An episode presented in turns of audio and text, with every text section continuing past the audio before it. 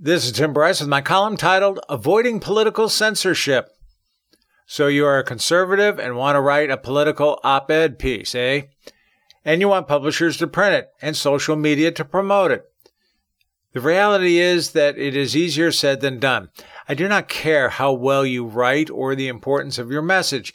It is necessary to form relationships with members of the press. Even conservative publications are tightly controlled by publishers and editors. Frankly, it's a good old boy club you have to contend with. Your best chance for success is to correspond with them to establish some rapport.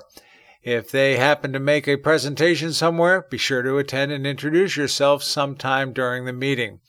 Like most people, publishers and editors like to associate a name with a face.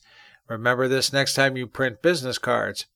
If you cannot contact them this way, pick up the phone and call them to discuss your idea for writing. I've been writing political copy for several years now, and I've learned a thing or two about censorship along the way. Hopefully, the following tips will be of use to you in getting your article published. First, let's consider the embodiment of your article. Here we need to discuss the title, the body, and follow-up. First, we have the title. Give some serious thought to this, as it will be used to entice people to read your article and will be monitored by social media, which automatically scans titles to alert them of potentially unsuitable content. For example, try to avoid the following keywords from your title: Biden, Trump, Obama, Republican, Democrat, Liberal, Conservative, Antifa, Black Lives Matter, Kamala, AOC, illegal, immigrants, border, Afghanistan, Iran, green, budget, environment, socialism, capitalism, politics, politician, and it goes on and on. Just use some common sense. Such words are automatically picked up by social media and may result in one of three things: voiding or delaying your posting, the triggering of fact checkers, which will also void your copy, or suppression of the dissemination of your message. For example, it's been my experience on Facebook, where I have nearly 2,000 friends. Depending on my posting, either they will all see it or only a handful. My political pieces typically fall into the latter category. Social media also monitors patterns in your postings, which can result in an adverse effect on your readership. So keep this in mind when you create your title. Your headline is important to getting your article posted and promoted. Second, the body. Keep it clean and avoid crude language. Both publishers and social media alike will scan your copy looking for foul language and will stop your article from being published if so discovered. Also add facts to support your argument, but be sure to note their source. Better yet, embed links into the copy to allow the reader to visit the source of the fact. And third, follow-up. Provide a very brief bio of yourself, 1 or 2 lines at most. Be sure to include information on how to contact you, such as an email address or website. I do not recommend you print your telephone number, as you will likely be harassed by wackos.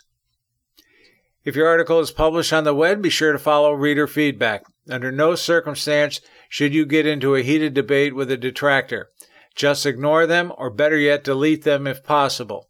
As Mark Twain said, quote, "Never argue with stupid people. They will drag you down to their level and beat you with experience," end quote. Here are a couple more things I've observed regarding social media and email. Number one, in some social media, such as Facebook, you may join different clubs. For example, I belong to several political clubs within Facebook. If I have a political column I want to promote, I may copy and paste a notice in the clubs, as well as notify certain friends, what I like to call germ carriers, people who will help spread your message. Here's the problem. If you copy and paste too fast and too often, social media will automatically detect this and cancel your postings. So what can be done? 2 things. Do not copy and paste too rapidly and slightly alter your postings. Just a letter or word here and there can make all the difference in the world. As an aside, this copy and paste phenomenon is actively used by the Democrats, particularly in the letters to the editor sections of newspapers. They simply copy and paste the same text for publication in several national papers. If you are properly organized, it takes just a few minutes to perform this. Number 2, the same phenomenon occurs in email, particularly if you are trying to send bulk emails. If you are using Gmail, Yahoo, MSN, or others, they will be automatically looking for bulk emails, and if you're not careful, you'll be classified a spammer, and none of your messages will get through. Fortunately, there are a few things you can do here. Break down your email list into smaller batches, 30 to 40 receivers at most. Change the name in the subject section of the email to avoid detection of repetition, like we said above. And mail to your receivers as blind carbon copies, BCC. This keeps people from seeing the other receivers on your list. Number 3, if you don't play by the rules of the social media or write something they do not like, you may be suspended for a period of time, also known as Facebook jail, or expelled completely. You can fight the suspension, but I haven't heard of too many people being successful in reversing their decision. The length of suspension varies, anywhere from days to weeks to months to permanent.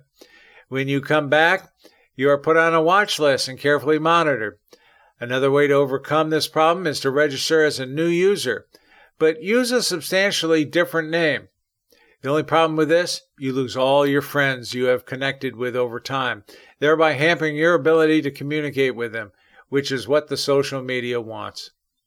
The last point I want to make is regarding fights with liberals regarding your work. If you write several pieces regarding politics, as I do, and they are not aligned with Democrat dogma, they will assign an individual to monitor and criticize your work. The person's objective is to harass, discredit, and tempt you into a fight. No matter what you write, they will disagree with you, regardless of how logically correct your argument is. Not surprising, the person is usually an anonymous person to avoid identifying themselves and face retribution themselves.